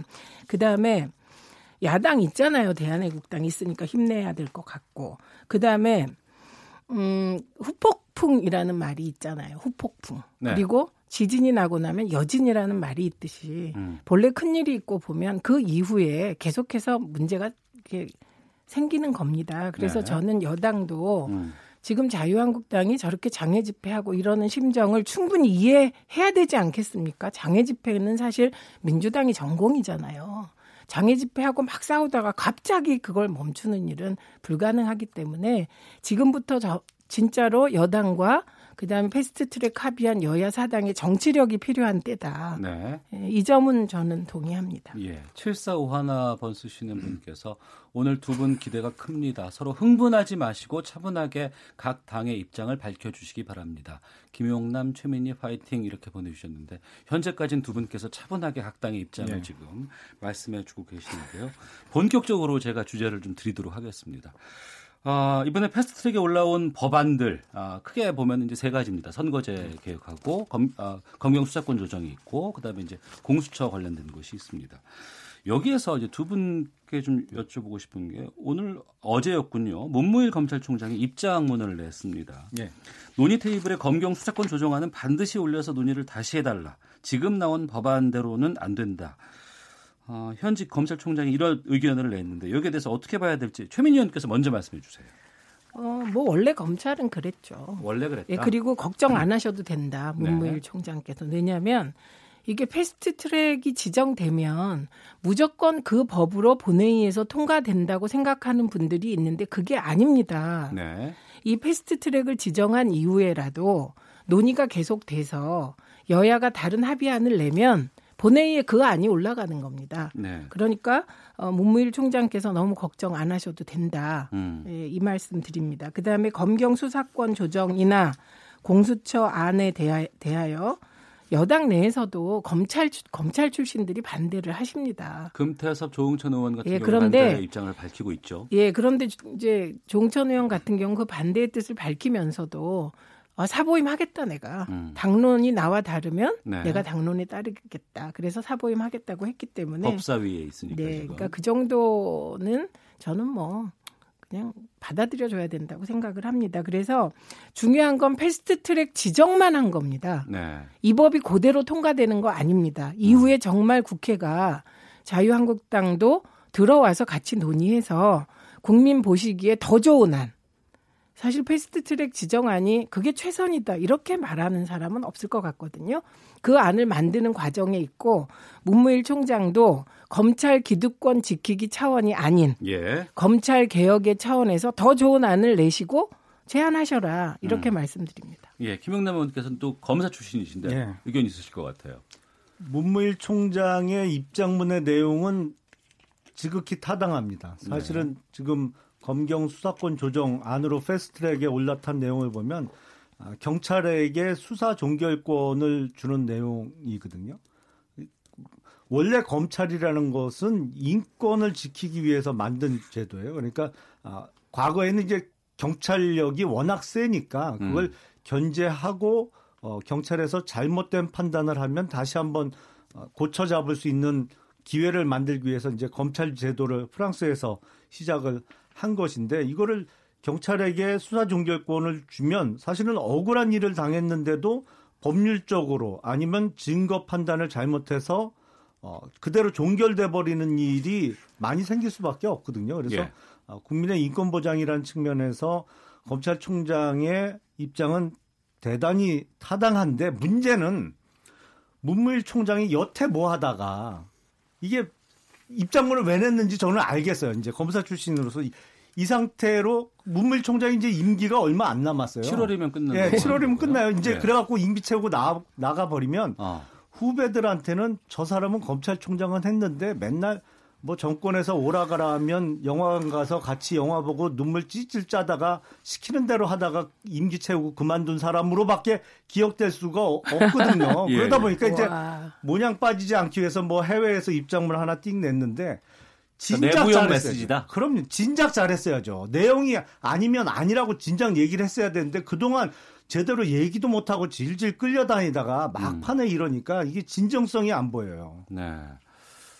자, 구체적으로 좀 더 논의를 확장해 보면 지금 패스트트랙에 올라온 법안들은 입법까지는 과정이 좀 험난한 상황입니다. 뭐 얘기는 뭐 최장 330일이라고는 하지만 선거법 같은 경우에는 330일 다 할 수는 없는 입장이잖아요. 지금 상황에서. 그 330일인데요. 예. 그러니까 지금 패스트트랙으로 지정된 정개특위에서 180일 논의한다는 겁니다. 네. 그러니까 이 180일 동안 법안 논의를 하는데 만약에 자유한국당과 논의를 해서 네. 합의안이 도출돼요. 네. 빨리 뭐 한 100일 후에. 그러면 그 안으로 가면 되니까 시간은 줄일 수 있는 겁니다. 네. 논의가 안 되고 합의안을 도출 못하면 180일. 그러니까 상임위의 법안 소위에서 이제 조율을 하고 이후에 법사위로 넘어가고. 그렇죠. 그렇게 되죠. 예, 법사위에서 90일입니다. 예. 근데 90일을 또 다 쓴다는 게 아니라 뭐 어떤 국회가 협상하기에 따라서는 하루만 해도 될 수도 있는 거죠. 그러니까 민주당 쪽은 해도. 그렇게 얘기를 하고는 있지만 자유한국당 쪽에서는 지금 협상에 응하지 않겠다는 입장인 거 아니에요? 아니, 진정한 논의를 바란다면 예. 아까 제가 말씀드린 대로 시한폭탄을 해제를 하세요. 왜냐하면 패스트트랙을 이미 태워놨기 때문에 합의가 안 되고 합의가 쉽겠어요. 지금 한쪽은 비례대표를 폐지하자는 거고 한쪽은 비례대표를 거의 더블로 늘리자는 안인데 이게 합의가 안 되고 시간이 가면 패스트트랙을 태워놓은 안이 점점 유리해질 수밖에 없죠. 그러면 그게 진정한 무슨 논의고 타협이 되겠어요. 그러니까 철회하시고 인질의 몸에 묶여있는 시한폭탄을 해제하고 그리고 진정으로 대화를 해야죠. 그리고 이게 지금 330일은 정말 최장이고 이 내용이 상당히 복잡한데 계산하기에 따라서는 그 국회의장이 가지고 있을 수 있는 62일은 뭐 문희상 의장님의 태도로 볼 때 뭐 올라오자마자 바로 표결에 네. 붙일 가능성이 높아서 사실은 거기서 60일은 바로 빠지는 기간이에요. 그러면 270일. 네, 270일인데 또 이게 단축하기에 따라서는 180일도 가능해 보입니다. 이제 계산이 조금 복잡하긴. 근데 그건 불가능할 것 같아요. 왜냐하면 법사위원장이 여상규 의원님이신데 이분이 자유한국당이라서 예. 법사위에서는 90일을 다 쓸 것 같아요. 채울 수 있겠죠. 네. 석 달이죠. 네. 정개특위 180일을 과연 채울 것이냐. 뭐 아닐 가능성이 높아 보이기 때문에. 네, 그 부분은. 네. 그리고 그 정개특위 위원장은 심상정 위원장이니까 예. 저는 빨리 할 수도 있다고 생각합니다. 그런데 네. 지금 이제 비례대표 폐지안 그리고 270명으로 의원 숫자를 줄이는 안을 자유한국당이 냈잖아요. 네. 근데 그 안은 이 선거구제 논의가 진행되는 과정에서 나온 사실 돌연변이잖아요. 왜냐하면 작년 12월 15일 날 여야 5당 원내대표가 합의한 내용에 보면 연동형 비례대표제를 적극적으로 논의한답니다. 적극적으로 연동형 비례대표제를 논의하고 네. 올해 1월에 선거구제 개편안은 합의로 처리한다 이렇게 되어 있었어요. 그런데 그 5개월 동안 자유한국당이 이 테이블을 걷어찬 거거든요. 그리고는 엉뚱하게 비례대표제 없애는 완전히 지금 축구하기로 하고 룰도 다 마련해놨는데 농구하러 가신 거예요. 그래서 혼자 농구하시면서 야 우리 다시 빨리 축구하러 오자 그러면 거절하고 극한투쟁으로 나가신 거거든요. 그래서 아니 국민들은 내 표 사표 되는 거 싫다 이러고 계신데 지역구로만 다 하면 이 지역구는 사표되는 거잖아요. 한 명 뽑히니까 나머지 다 사표되는. 왜 이런 말도 안 되는 안을 내십니까? 이것부터 빨리 처리하십시오. 그 비례대표 폐지는 지난 19대부터 제 소신인데 돌연변이라고 말씀하시니까 좀 당황스럽습니다만. 12월 15일 날 나경원 원내대표가 적극적으로 검토한다는 합의문에 서명을 한 것은 맞죠. 근데 당시 상황이 그때 손학규 대표께서 한 열흘 정도 단식을 이어가고 있었어요. 근데 연세도 많으시잖아요. 70 넘으셨잖아요. 그래서 만에 하나 불상사라도 생기면 그 책임이 온팡 한국당에서 또 이제 뒤집어 쓸까 봐 네. 식사하실 명분을 만들어두기 위해서 적극적으로 우리가 검토할 테니까 이제 식사하시라고 사실은 손학규 대표의 퇴로를 만들어주기 위한 합의문이라는 거 그 현장에 있었던 사람들은 어느 정도 다 알고 있었잖아요. 원내대표 그 모여서 얘기할 때. 몰랐는데요. 자, 그리고 사표 방지를 말씀하시는데 아니 2017년 대통령 선거 때 문재인 대통령께서 41% 득표해서 지금 재직을 하고 계세요. 사실은 역으로 계산하면 59%는 문재인 당시 후보 안 찍었어요. 그러면 59%를 지금 야당에게 권력을 나눠주고 있어요. 59%가 사표예요. 근데 대통령 선거에서는 과반수가 넘는 사표가 나와도 우리가 1등 했으니까 우리 마음대로 하는 거고, 국회의원 선거는 이 사표를 안 만들기 위해서 소수당에게 적극적으로 유리한 거, 그것도 매번 민주당 편만 드는 정의당에게 절대적으로 유리한 거를 도입을 해야 돼요? 아니, 하려면 똑같아야죠. 그래서 사실은 연동형 비례대표제 같은 건 의원 내각제에서나 생각할 수 있는 거예요. 그 연립정부를 구성하는 정부 형태에서나. 근데 그래서... 이게 지금 대선은 승자 독식이고 국회의원 선거는 사표 방지를 위해서 이걸 도입해야 되고, 뭐가 논리가 하나도 안 맞잖아요. 저는 그거에 동의합니다. 논리가 안 맞다에. 그래서 그때 합의안에 뭐가 들어있었냐면 지난해 12월 15일 날 선거구제를 먼저 처리하고 그리고 권력구조 개편 논의를 시작한다고 되어 있었어요. 그게 순차적으로 하게 되어 있는데 그걸 깨버린 거죠, 자유한국당이. 그러니까 중요한 건 협상할 땐 테이블에 나오셔야지 자꾸 결석하고 심지어 거의 장기 결석, 그러다 자퇴하시면 안 돼요. 그러니까 저는 이 사태가 이제 자퇴했더라도 다시 복학을 하시고 복학 이후에 논의를 하고, 그다음에 이 대통령의 사표는 어떡하냐 이 얘기를 여러분이 하시던데 그게 말이 됩니까? 그러면 말이 왜 안 돼요? 그러면 자유한국당에서 대통령 제도 사표 방지하는 안을 내보세요. 그럼 토론을 해보죠. 근데 지금은 국회의원 선거제에 대해서는 이 동력이 민주당에서 나왔습니까? 솔직히 지역구가 제일 많은 민주당은 지역구를 많이 없애면 손해가 제일 많잖아요. 그런데 민주당이 이게 합의하게 되는 과정은 우리가 정치개혁의 긴 역사 속에 지금은 국민의 목소리가 다당제로 너네 가봐라. 사표 방지해봐라. 이런 게 아닌가. 그래서 따른 것뿐입니다. 그러니까 이게 시한폭탄도 사실은 민주당이 제일 그 시한폭탄의 피해가 크죠. 아니, 초록은 동색이라니까요. 정의당한테 유리한 건 민주당한테 유리한 거지. 정의당이 언제 민주당 드디어 시작됐는데, 네. 의원님, 정의당이 의석수가 늘어나면 그때부터는 정의당 힘이 엄청 더 세질 수가 있습니다. 아니, 네. 후보도 그러니까, 단일화한 두 정당이잖아요. 자, 오태훈의 시사본부, 더불어민주당의 최민희 전 의원, 자유한국당의 김용남 전 의원과 각설하고 함께하고 있는데요. 헤드라인 뉴스 듣고 계속해서 말씀 이어가도록 하겠습니다. 키르기스스탄을 방문 중인 문무일 검찰총장이 해외 출장 일정을 앞당겨 4일 조기 귀국한다고 오늘 대검찰청이 밝혔습니다. 앞서 문 총장은 검경 수사권 조정안이 국회에서 신속 처리 법안으로 지정된 데 대해 우려를 표명했습니다. 베네수엘라 정국이 니콜라스 마두로 정권 퇴진을 요구하는 시위로 경랑 속으로 빠져든 가운데 미군은 도널드 트럼프 대통령이 요청할 경우 대응할 준비가 돼 있다고 밝혔습니다. 유엔 산하 포괄적 핵실험 금지 조약 기구가 북한의 풍계리 핵실험장 폐기에 대한 국제사회 검증 수용이 한반도 비핵화의 출발점이 될 것이라고 주장했다고 미 자유아시아 방송이 보도했습니다. 러시아의 미국 대선 개입과 도널드 트럼프 미국 대통령의 수사방해 의혹을 조사한 로버트 뮬러 특별검사의 수사보고서가 베스트셀러 바늘에 올랐다고 AP통신이 보도했습니다. 최근 정신질환 환자에 의한 강력범죄가 잇따르자 정부가 정신질환자 관리 체계를 일제 점검하겠다고 밝혔습니다. 지금까지 헤드라인 뉴스 정원나였습니다. 이어서 기상청의 최영우 씨 연결합니다.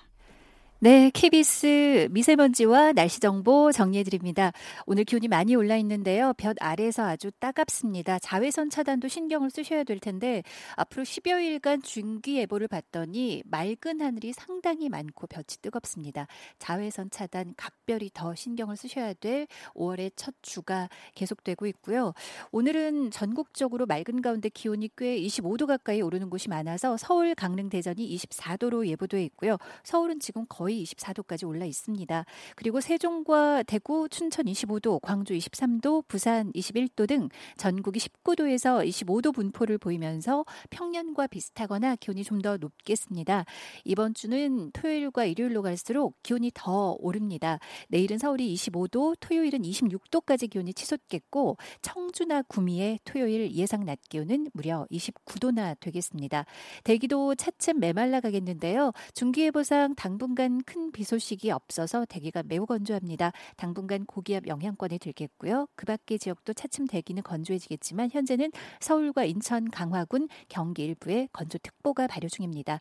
한편 미세먼지 농도 상황 어제 갑자기 좋지 않았는데 현재는 중부지방은 대부분 보통 수준을 유지하고 있고 남부지방은 어제부터 주로 우리나라 상층을 지나는 황사의 영향을 받기 때문에 오늘 남부지방 중심으로 지상 농도의 영향을 받아 좀 좋지가 않겠습니다. 내일도 밤부터 국외 미세먼지가 들어와서 일부 서쪽으로 나쁨 예보 나와 있으니까 참고하시기 바랍니다. 현재 서울 기온은 23.5도입니다. 지금까지 미세먼지와 날씨 정보 최영우였습니다. 이어서 교통 상황 정리합니다. KBS 교통정보센터로 갑니다. 공인혜 씨. 네, 이 시각 교통정보입니다. 안전띠 착용이 필요한 이유는 명확합니다. 바로 사고 위험과 그 영향을 최소화하기 위해서인데요. 모두의 안전을 생각해서 전좌석 안전띠 착용을 부탁드립니다. 중부고속도로 남이방향 진천 부근에서 사고가 있었기 때문에 사고 처리 끝났지만 1km 구간 정체가 아직 남아 있습니다. 작업 구간도 많은데요. 경부고속도로 부산 쪽은 청주 부근 2개 차로를 차단하고 작업 중이라 옥산에서 청주 쪽으로 6km 구간 지나기가 답답합니다. 반대 서울 방향 기흥동탄에서 갑자기 속도가 뚝 떨어지는 이유도 작업을 하고 있어서고요. 영동고속도로 강릉 쪽 둔대 부근에서 오전부터 계속되고 있는 작업 때문에 2km 구간 지나기가 어렵습니다. 끝으로 중부내륙고속도로 창원 방향 충주 부근 정체와 양평 방향 문경세제 부근 2km 구간 정체 모두 작업 여파를 받아서입니다. KBS 교통정보센터였습니다.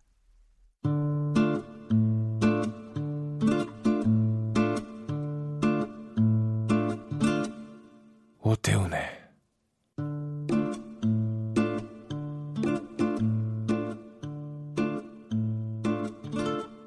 시사본부.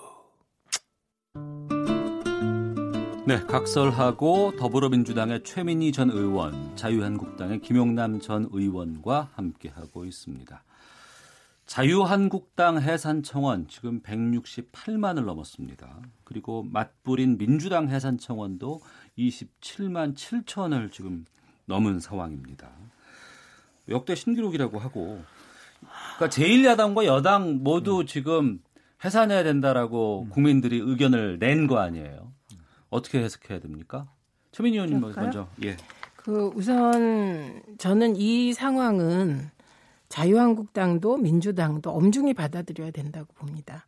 지금 168대 27만이라고는 하는데 제가 이 상황에 대한 자유한국당의 의견 중에 합리적으로 보는 거는 야당 지지자들이 소극적으로 참여할 수 있다는 부분입니다. 네. 그래서 저는 이 정도면 한 168대 40만 정도로 보는 게 맞다. 이렇게 보고 그럼 이제 4대 1입니다. 그러니까 이 부분은 이번에 국회가 파행이 되고 시끄러웠던 6일에 대해서 국민들은 자유한국당이 좀 더 책임이 많다고 보고 그다음에 여당에 대해서는 자유한국당을 그럼에도 불구하고 국회로 잘 끌어들이고 협상하고 타협하지 못한 죄를 묻는 겁니다. 지금 양쪽이. 그렇기 때문에 공의 반성을 해야 되는데 이에 대한 자유한국당의 반응은 그건 좀 심하다고 생각합니다. 그러니까 예를 들면 문재인 대통령과 싸우려고 하실 수 있어요. 네. 여당하고 싸우려고 하실 수 있어요. 그러나 국민과 싸우려고 하는 건 곤란하고 국민 청원과 싸울 필요도 없습니다. 특히 정용기 의장 같은 경우는 북한 지령을 받은 세력이 이러고 있다. 그다음에 조장론을 계속 자유한국당이 설파하시는데 조장론의 진원은 이준석 전 최고입니다. 근데 바른미래당에. 근데 본인이 베트남 트래픽을 13점 몇으로 얘기했다가 청와대의 발표를 듣고 그 수치가 더 정확하다. 철회하면서 자유한국당이 자신의 발언을 조작 음모론에 이게 동원하지 말라고 얘기까지 했는데 계속 이러는 건 곤란한 상황이고요. 예. 저는 똑같이 그러면 자유한국당 지지자들이라고 추정되는 분들이 민주당 해산 청원이 하루 만에 20만 됐더라고요. 자유당 해산 청원은 20만 되는데 4일인가 5일 걸렸거든요. 그래서 그렇다면 그 민주당 해산 청원에 대하여 한 네티즌이 그럼 일본 지시 받았냐 그쪽은 이런 격한 반응을 불러낸다는 거예요. 네. 그래서 국민과 싸우고 국민 청원과 싸우는 것은 중단하시는 게 좋겠다 싶습니다. 김용남 의원님. 조작 여부는 뭐 제가 확인할 방법도 없고 잘 모르겠고요. 하나 분명한 것은 의미는 별로 없어 보입니다. 그러니까 이게 지금 일부 언론에서는 숫자가 차이 나는 것을 갖고 마치 이번 국회 파행과 관련해서 한국당의 책임이 더 많다는 여론이 우세한 것처럼 보도를 하는데 네.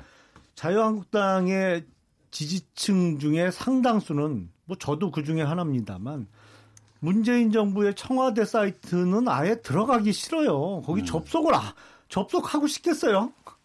그러니까 거기는 뭐 이 청원을 위해서 접속하는 분도 일부 계십니다만 네. 아예 거기는 접근을 안 해요. 근데 국민 청원은 기울어진 운동장이다. 그렇죠. 그게 그 숫자가 무슨 비교 대상이 되는 게 의미가 있어요. 그리고 작년에 자유한국당 중심으로 해서 문재인 정부의 탈원전 정책 수정을 요구하는 서명운동을 100만 서명운동을 벌였습니다. 그래서 그거를 서명부를 뭐 거리에서 시장에서 많이 받아갖고 100만 명을 했는데 그때는 보도 거의 한 줄도 안 되더니 웬 청와대 청원 이거는 언론에서 실시간 중계를 해요. 뭐 40만, 65만. 아유, 이 뭐. 속 보이죠? 이런 태도 자체가. 그 태도가 언론의 태도 말씀하십니까? 예. 예, 그런데 중요한 것. 국민청원을 그렇게 우습게 보시면서 나경원 대표나 황교안 대표는 국민청원 결과가 자신들한테 유리하면 인용하시더라고요. 그러니까 태도는 좀 이렇게 일관돼야 되지 않을까. 아니, 그 이런 생각을 그 유리한 합니다. 게 나오면 예, 의미가 있겠죠. 예, 그리고 그 부분 있잖아요. 제가 예. 아까 말씀드렸듯이 민주당 해산 청원이 지금 27만 7천이지만 저는 40만 정도로 본다. 저는 그 부분도 일부 받아들입니다. 알겠습니다. 청취자 3562님께서 의견 보내주셨는데요. 공수처 관련해서 의견 보내주신 것 같아요. 무서불이 권력을 행사하던 곳이 검찰 아닌가요? 검찰을 비롯한 고위 공직자를 감시하는 공수처 만들자는 것입니다. 만들지도 않은 공수처를 무서불이라고 미리 치부하는 것은 옳지 않다고 봅니다. 6387님, 전 국회의원 수를 줄이는 것이 맞다고 봅니다. 국민이 직접 뽑지 않는 비례대표제도 폐지해야 합니다라는 의견 보내주셨습니다. 다음 주제로 넘어가야 될 것 같은데요. 인서트 듣고 다시 출발하겠습니다. 최고위원회의 문의 회의에 참여하시지 않으신 것이 벌써 한 달이 다 되고 이 당무가 전반적으로 지금 정지되어 있는 상황에서 당무 집행을 정상화해야 되겠다고 하는 최고위원 지명 무효 소송이죠. 이 부분을 좀 검토하고 있습니다.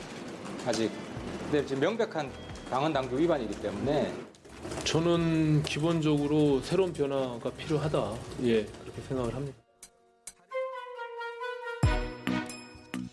네.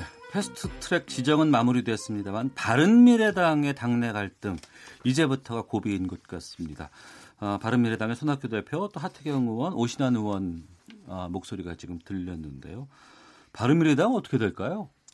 사실은 저 정도까지 갔으면 같이 당을 하기가 힘들죠. 네.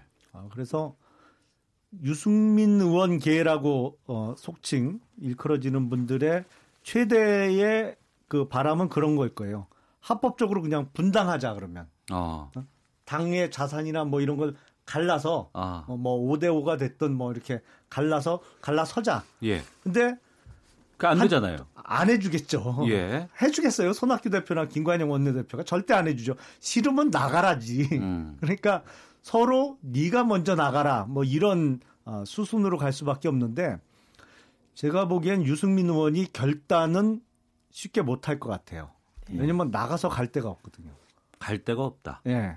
그래서 저렇게 지지고 볶고 지지부진하게 올 뭐 늦으면 연말까지 예. 적어도 몇 달 이상은 저 상태로 갈 것 같아요. 근데 예. 오래 가긴 힘들어요. 저 정도 되면 이제 당을 같이 하기 어렵거든요. 네. 지금은 유승민 계가 있는지 모르지만 그쪽이 위기죠. 왜냐하면 첫째는 보수 헤게모니 싸움에서 자유한국당이 완패한 겁니다. 그리고 이거 언제부터 시작됐냐? 바른정당 때 네. 김무성, 김성태 두 분이 복당파를 이끌고 자유한국당으로 가면서 그때 게임이 끝난 겁니다. 네. 그래서 세가 확 줄면서 이제 자유한국당이 보수 헤게모니 싸움에서 보수 뭐랄까요? 보수 이한 집산의 주도권을 쥐게 됐고 그때부터 위기는 시작됐죠. 네. 예, 그때 시작됐는데 지금 이제 드러나는 것이고요. 이에 비해서 상대적으로 손학규 대표나 김관영 대표 쪽은 여유가 있습니다. 왜냐하면 길이 있어요. 국민의당 시즌2를 안철수 없이 할 수 있습니다. 예. 예, 그 일정한 세가 형성될 가능성이 있고 그러다 보니 늘 급한 쪽이 지는 거잖아요. 네. 그래서 지금은 유승민 계가 최고의 위기다. 네, 그렇게 보면 되고. 그다음에 당 깨는 게 쉽지 않습니다. 그리고 지금 말씀하신 대로 이게 뭐 50대 50으로 나누자. 50대 50으로 할지 55대 45로 할지 뭐 51대 49로 할지 싸우다가 그냥 네. 날셉니다. 그래서 저는 지금 바른미래당이 이런 갈등을 계속 표출하는 게 그럼 누구에게 유리하냐. 네. 그건 그냥 바른미래당은 몰락해 가는구나. 이런 메시지 이외에는 줄 수가 없기 때문에 어떻게든 빨리 수습하는 것이 좋을 거다. 그리고 이번에는 이 패스트트랙 과정에서 존재갑이 누구냐 물으면 그건 단연 김관영 원내대표입니다.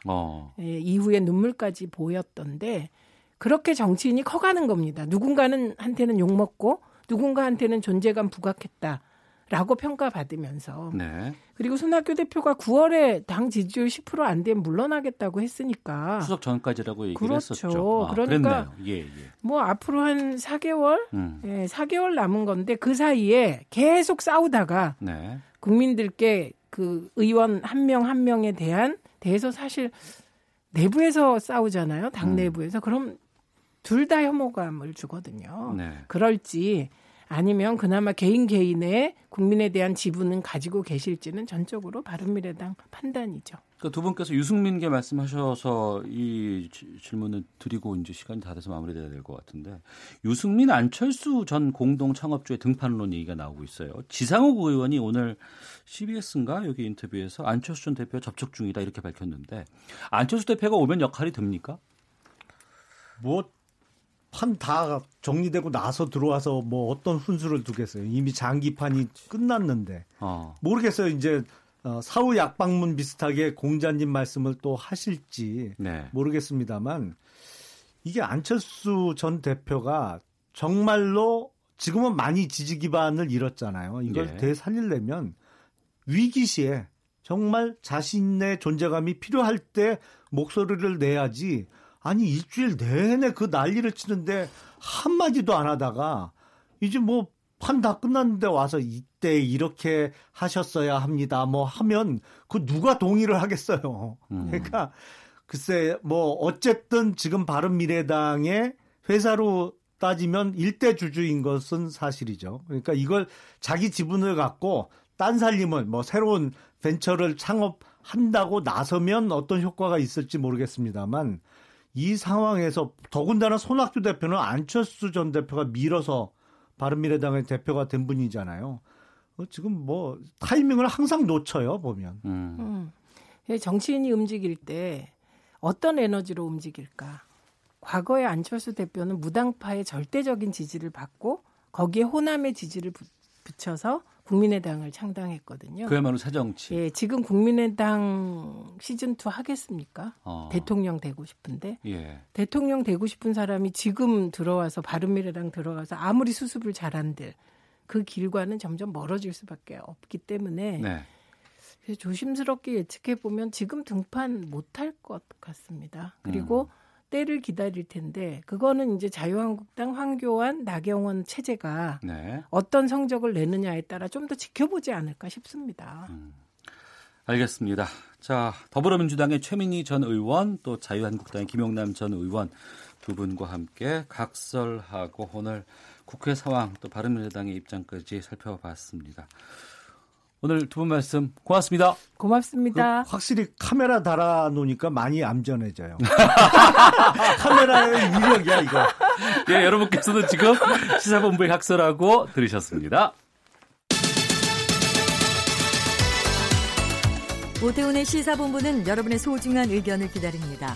짧은 문자 50원, 긴 문자 100원의 정보 이용료가 되는 샵 9730, 우물정 9730번으로 문자 보내주십시오. KBS 라디오 앱 콩은 무료입니다. KBS 라디오 오태훈의 시사본부. 지금 여러분은 대한민국 라디오 유일의 점심 시사 프로그램을 듣고 계십니다. 네, 1시 44분 지나고 있습니다. 한 주간의 시사 이슈를 법률적인 관점으로 풀어보는 시간, 노변의 시사법정. 오늘도 노영희 변호사 자리하셨습니다. 어서 오세요. 네, 안녕하세요. 예, 구속과 기각 얘기가 최근 뉴스에서 여러 개가 나오고 있습니다. 먼저 본격적인 수사를 시작한 지 넉 달 만에 검찰이 KT 부정 채용 의혹을 받던 이석채 전 KT 회장을 구속했습니다. 네, 그렇습니다. 사실은 불사조로 불렸었지 않습니까? 이석채 전 회장이. 예. 근데 결국 이번에 무너졌네요. 어쨌든 그 검찰에서는 그 KT 채용 비리 핵심은 이석채 전 KT 회장이다라고 지금 보고 있고요. 네. 그래서 지난 30일 KT 부정 채용 지시 혐의로, 즉 업무 방해를 한 혐의로 영장을 청구했었고 이게 발부가 됐는데요. 네. 여기서 중요한 게 바로 법원이 영장을 발부하면서 증거인멸의 우려가 있다 이렇게 말한 게 사실은 좀 중요한 것으로 지금 보입니다. 예.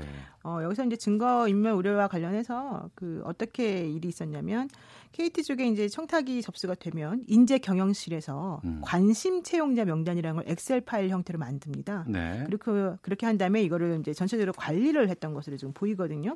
그래서 이게 검찰에서는 3월 22일하고 그다음에 4월 25일 날 이석채 전 회장을 두 차례 불러 조사를 하고 그다음에 4월 4일에 그 현 K뱅크 은행장이죠. 이 전 회장 비서실장의 사무실을 이제 압수수색을 했는데요. 이 과정 중에서 뭐가 나왔냐면 부정 채용을 지시했던 증거 중 하나였던 회장 비서실 이메일이 있는데 네. 그 이메일이 삭제된 거예요. 아, 삭제한 걸 그러면 네, 나중에 확인한 거예요. 거군요. 예, 그러니까 검찰이 압수수색을 하면서 예. 이 사람들이 중간에 서로 지시해야 하는 게 오고 간 게 보통 이메일로 이제 이루어지는데 네. 그 이메일을 삭제했다는 사실을 밝혀낸 거죠. 그러면 증거인멸의 우려가 있는 거군요. 그렇죠. 그래서 남부지방법원에서 영장을 발부하면서 증거인멸 우려가 있다라고 해서 이번에 구속이 전격적으로 된 거죠. 네, 그 전에는 뭐 무혐의 처분 같은 것들이 꽤 많이 있었다면서요? 아유, 너무 많았죠. 그러니까 실질적으로는 뭐 그 정권 교체 때마다 검찰 조사를 받았던 사람으로 얘기가 되고 있습니다. 예를 들면은 20년 전, 그러니까 검찰이 1996년 PCS 사업자 선정 과정에서 이석채 전 KT 회장이 그 사업자 선정을 해주는 대가로 뒷돈을 받았다라고 하는 그런 혐의를 포착하고 구속 기소 한 적이 있었었는데요. 네. 결과적으로 이게 2006년 2월 달에는 무죄가 선고가 됐고요. 그리고 이명박 정부 시절인 2009년도에 KT 회장 자리에 오르면서 이제 화려하게 부활을 했잖아요. 그러면서 아이폰 전도사로도 사실 불렸었는데요. 네. 그 이후에 케이블 TV 협회에서 또 고발을 한 게 있었습니다. 2011년 4월에 그 KT 자회사의 KT 스카이라이프라고 하는 게 있는데 예. 이 회사를 이석채 전 회장 쪽에서 지원했다. 근데 이게 방송법 위반 아니냐. 그런데 검찰 고발까지 했지만 검찰이 수사를 제대로 하지 않았었고요. 네. 그러다가 2012년 또 3월 달에는 제주 세계 7대 자연경관 선정 과정에 또 뭐 하여튼 여러 가지 있어요. 그거 예, 기억나네요. 예, 어디로 가서 전화해가지고 해야 된다. 전화투표 시스템을 통해서 이제 요금을 그러니까 전화투표를 하라고 하면서 사실은 사람들이 막 전화를 열심히 했잖아요. 우리가 제주도를 살려야 된다 이러면서. 그 해외 요금 나간다고 바로 그거예요. 예, 그래서 고액의 요금을 받아 챙겼다. 이것 때문에 이제 검찰이 고발된 사건이 있었는데 이것 역시 무혐의로. 그다음에는 또 근로기준법 위반으로 갔다가 또 무혐의로. 네. 그리고 난 다음에 2013년도 박근혜 정부 때는 또 100억대 배임 횡령 사건이 있었었는데요. 이것도 다 무혐의로.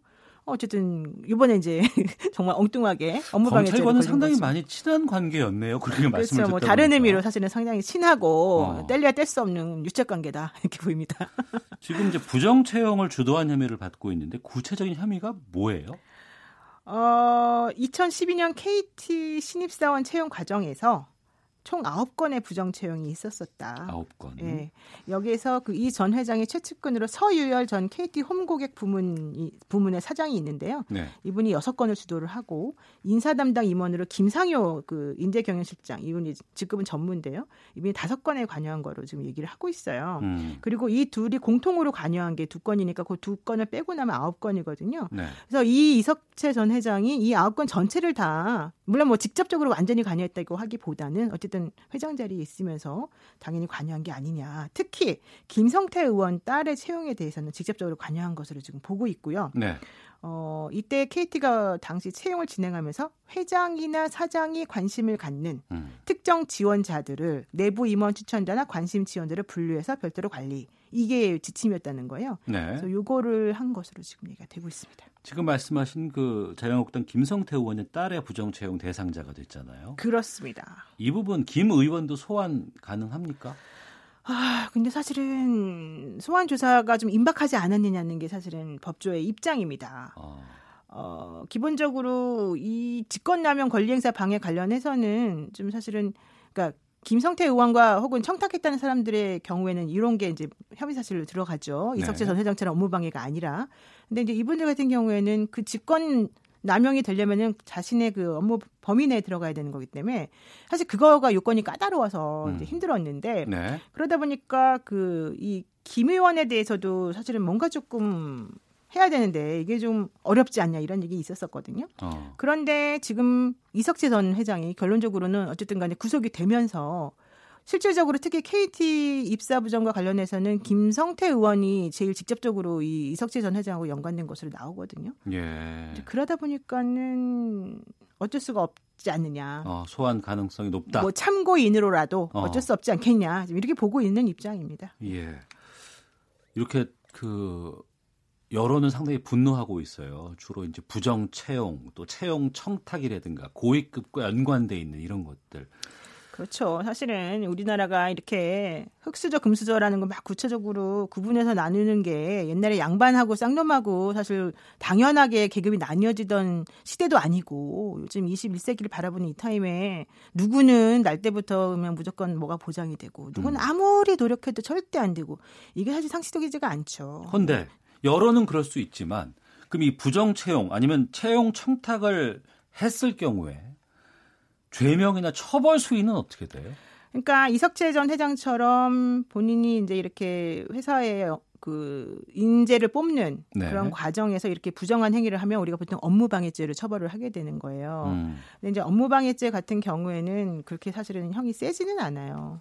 그래서 5년 이하 징역, 뭐 1,500만 원 이하 벌금인가, 뭐 그렇게 돼 있는데요. 좀 네. 정확하게 좀 다시 확인하겠습니다. 근데 어쨌든 그게 그렇죠. 5년 이하 징역이나 1,500만 원 이하가 맞는데 이제 한 건이면 그렇게 되고 만약 이게 9건이잖아요. 그럼 예. 우리 이거를 법조계 용어로 실체적 경합이라고 불러요. 실체적 경합. 예, 그러니까 예. 여러 건이 이제 누적됐다. 그래서 뭐 상습 업무방해 이런 건 없기 때문에 네. 이렇게 되면은 그 정한 형량이 2분의 1까지 가중이 되니까 뭐 세게 해봤자 7년 6개월의 징역 또는 뭐 한 2,000만 원 정도 선에서 이렇게 벌금이 정해질 수 있는 건데요. 네. 그동안의 업무방해는 사실은 이렇게까지는 안 하고 뭐 인정돼도 벌금. 왜냐하면 이석채 전 회장 같은 경우는 그동안 또 전과가 없지 않습니까? 이제 그런 여러 가지 것들을 고려해서 정해졌었는데 이게 사회적 공분을 많이 이렇게 불러일으키고 네. 또 사실은 지은 죄가 상당히 무거운 거다라고 생각이 되면 뭐 어떻게 될지 모르겠습니다. 그래서 이제 구속 수사가 지금 진행 중인 사안이고. 그렇죠. 구속까지 됐다는 건 사실 이례적이죠. 근데 이게 지난번에 최순실 씨 딸 정유라 씨가 예. 대학교에 부정 입학했다고 하면서부터 이 업무방해죄에 대한 형량이 막 늘어나 버렸어요. 예. 그래서 이제 이와 좀 비슷하게 맞춰지지 않을까 생각이 듭니다. 알겠습니다. 구속 수사가 됐습니다만 또 앞서서는 여러 번의 그 무혐의라든가 무죄 판결을 받았지만 이번엔 구속이 됐는데 또다시 이번에 기각이 된 또 쪽도 있습니다. 안용찬 전 애경산업 대표가 인체 유해 성분이 포함된 가습기 살균제를 판매를 했고 소비자들에게 피해를 끼친 혐의로 영장 심사를 받았는데 이거는 기각이 됐어요. 그러니까 이분도 사실은 세죠. 여기가 더 센 거잖아요. 두 번이나. 그런데 네. 네, 참 이상합니다. 어쨌든 간에 이 안용찬 전 애경산업 대표는 30일 날 영장 실질 심사를 받았지만 결과론적으로는 그 유독한 원료물질을 사용한 가습기 살균제 유통 판매 혐의와 관련해서 구속까지 할 필요는 없다. 네. 지금 이렇게 판단했습니다. 서울중앙지방법원 신종렬 영장전담 부장판사였는데요. 이분 그 안 대표에게는 업무상 과실치사상 혐의가 적용이 됐었어요. 왜냐하면 이 가습기 메이트 때문에 피해를 본 사람들이 있지 않습니까? 근데 여기에 대해서 뭐라고 했냐면 가습기 살균제 원료물질 유형에 다른 독성 및 위해성이 들어가 있다. 뭐 이게 현실적으로 완벽하게 입증되지 않았다. 그래서 지금 그 피고인이 피의자가 주장하는 변소 내용이 어느 정도는 또 법리적으로 다툼의 여지가 있어 보인다. 그러니까 형사 책임을 꼭 져야 되는지 마는지 민사 책임과 별도로 그런 것들에 대해서는 피고인의 방어권을 보장해 줘야 된다. 그렇기 때문에 일단은 구속까지는 안 하겠다. 이렇게 지금 얘기가 된 거고요. 특히 뭐라고 얘기했냐면 흡성 독성 실험을 포함한 가습기 살균제 피해 조사 및 수사 진행 경과와 현재까지 수집된 증거 자료를 보면 구속의 필요성이 없다. 이렇게 얘기했거든요. 그러니까 사실은 이렇게 되면은 피해자들은 너무 억울한 부분이 있긴 합니다. 워낙에 많은 분들이 고통받고 있고 또 많은 분들께서 또 세상을 떠났어요. 지금 벌써.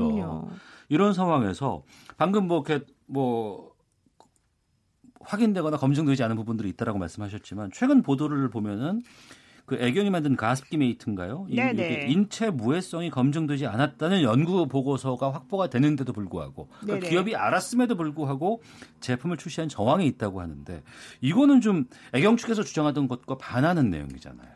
맞습니다. 사실은 이제 그동안에 이게 3월 달에도 한번 영장이 청구됐었다가 기각된 이유 중에 하나가 가습기 메이트 원료의 유해성이 확실하게 입증되지 않았다는 것 때문이었는데요. 이제 이번에 영장이 또 기각되면서 그런 얘기가 또 나오고 있어요. 근데 지금 검찰에서는 이번에야말로 좀 우리가 확실한 단서를 잡았다라고 했었었는데 이렇게 영장이 좀 기각되면서 사실은 좀 브레이크가 걸린 셈이죠. 어쨌든 중요한 거는 검찰에 따르면은 애경산업이 SK케미칼로부터 유해물질인 그 CMIT라고 하는 게 있어요. 클로로메틸 이소티아졸리논이라고 하는 건데 엄청 어렵습니다. 그다음에 MIT라고 하는 게 있어요. 메틸 이소티아졸리논이라는 게 있어요. 이 두 가지의 유해물질을 납품을 받아서 가습기 메이트를 제조를 했다는 거예요. 그런데 여기서 중요한 건 SK케미칼로부터 받았다는 거예요. 그러면 애경에서 이거를 만들긴 했지만 유해물질의 원료는 SK로부터 받았고 이 물질이 유해성이 있는지 없는지에 대해서는 사실은 SK가 책임져야 되는 거 아니냐가 요점이에요. 그러다 보니까 그걸 그냥 괜찮다라는 얘기를 듣고 우리는 이걸 납품받아서 만든 것에 불과하기 때문에 우리가 민사적으로 나중에 책임지는 것은 몰라도 형사 책임까지 지는 건 곤란하지 않냐. 이게 이제 피의자가 이번에 얘기한 주장이었거든요. 근데 이걸로 받아들여졌기 때문에 사실은 조금 애매한데 어쨌든 지금 말씀하신 것처럼요. 그 이마트를 압수수색해가지고 이 관계자들을 소환 조사한 상황에서 검찰이 확인한 거는 주의 의무를 다하지 않았다. 이 유해 물질이 진짜 유독한지 아닌지에 대해서 그거였는데 가봐야 알 것 같아요. 죄 판단 유무는 재판 과정에서 이제 가려지는 건데. 그렇죠. 어떤 피의자는 구속이 되고 어떤 피의자는 그 불구속 상태에서 이제 재판을 받게 되는 겁니다. 그렇습니다. 이게 어떤 차이가 있고 어떤 의미, 왜 검찰은 계속해서 구속수사를 계속 요구를 하는 부분들이 있는 것인지 어떤 차이가 있는 거예요? 구속수사를 해야지 사실은 수사에 전격적으로 협조를 할 수밖에 없고요. 피의자들이. 그다음에 그 신병이 확보되어야지만 증거인멸 같은 걸 안 하기 때문에 검찰 입장에서는 엄청나게 차이가 많이 나요. 불구속 상태냐 구속 상태냐에 따라서. 그래서 사실은 이번에 이 가습기 메이트에 대해서 영장이 기각된 것은 좀 검찰 입장에서 뼈아픈 상황일 수밖에 없는데요. 어쨌든 중요한 거는 SK 케미칼에서 가습기 메이트 사용으로 발생하는 피해와 관련한 모든 책임을 지겠다라는 게 또 있었거든요. 근데 그런 것들도 이번에 변수를 작용했던 것 같아요. 영장을 더 칠 수도 있을까요? 다시 칠 수도 있겠지만 두 번이나 기각되는데 또 친다? 그건 좀 부담스럽죠. 알겠습니다. 자, 노변의 시사법정 노영희 변호사와 함께했습니다. 오늘 말씀 고맙습니다. 네, 고맙습니다. 목요일에 함께하셨습니다. 오태훈의 시사본부 여기서 인사드리겠습니다. 내일 금요일 오후 12시 20분에 다시 찾아오겠습니다. 안녕히 계십시오.